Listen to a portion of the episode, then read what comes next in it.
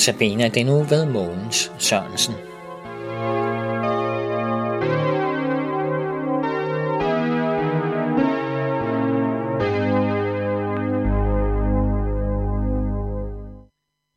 Vi har i denne uge temaet Hvem er kirken? Og det er med fuld overlæg, det hedder Hvem er kirken?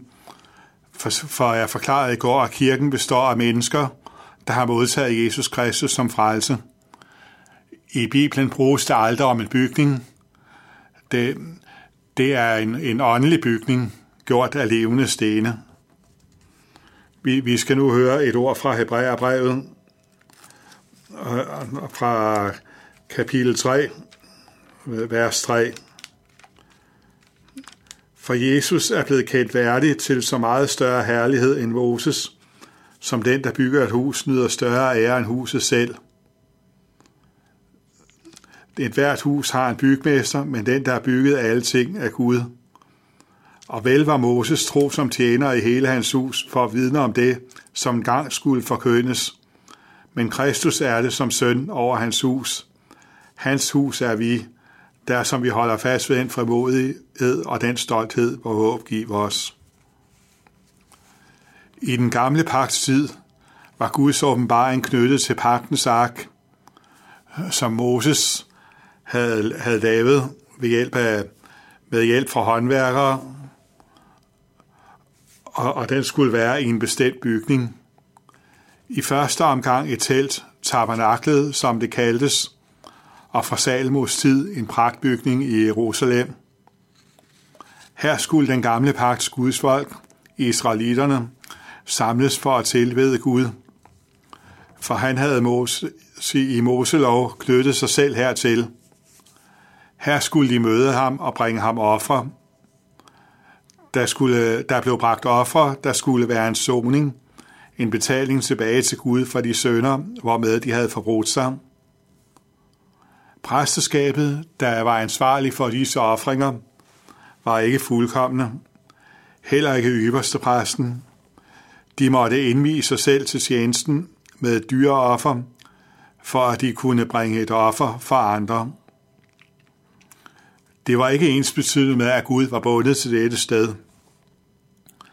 Når israelitterne bad, gjorde de det hvor som helst, og profeterne forkyndte, hvad Herren gav dem at forkynde, hvor som helst, at de mødte budskabets modtagere.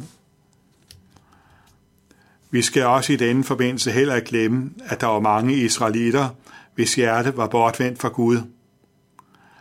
Nogle bøjede knæ for fremmede guder. Andre gjorde ikke lige det, men deres gudstyrkelse var uden hjertets tro og blev forenet med åbenlyse brud på Guds befalinger. Med andre ord, ikke alle israelitter var Guds folk i ånd og sandhed. Flere gange hører man hos profeterne, at der vil være en rest, der omvender sig. Der vil stadigvæk være nogen, hvis hjerte er med Gud, Herren, der havde udvalgt dem. Men, men ikke alle. Men, men så hedder det hos Paulus, at menigheden at de er Guds tempel med Jesus Kristus selv som hovedhjørnesten.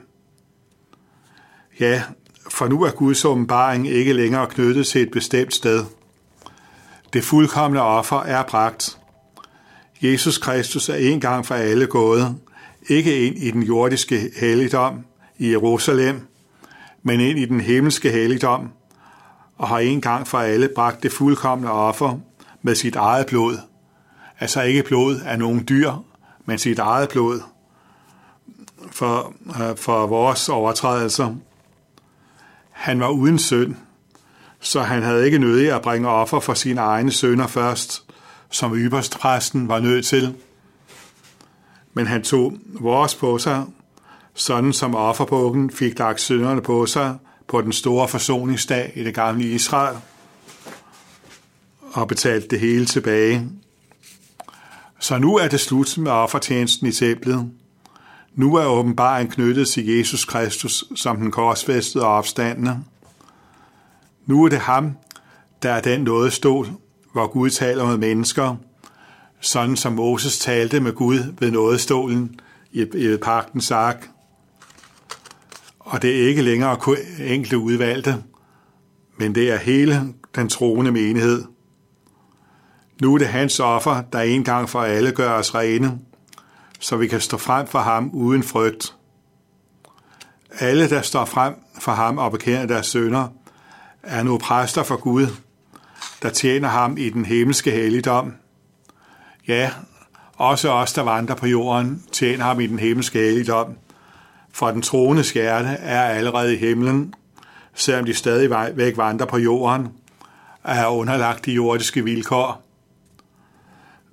Og, og vi er et, også med dem, der er gået forud og er gået igennem døden, og nu er fuldt og helt hjemme hos Gud i den himmelske helligdom. Også et med dem. Ja, kirken, det er dette åndelige præsteskab, der bekender deres sønder og står som rene for Gud i Jesus Kristus. Og det fællesskab rækker også ind på den anden side. Vi er også et og fælles med os dem, der er gået i forvejen og nu er hjemme. Det er og ikke nogen bestemte af her præster. Nej, alle er, er, er nu fremme for Gud og gør tjeneste for ham.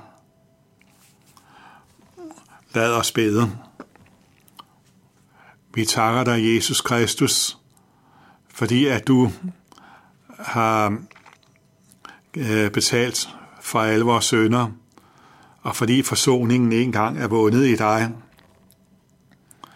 Kære Jesus, tak fordi, at vi nu ved, at du var det egentlige, og at det nu er slut med offertjenesten.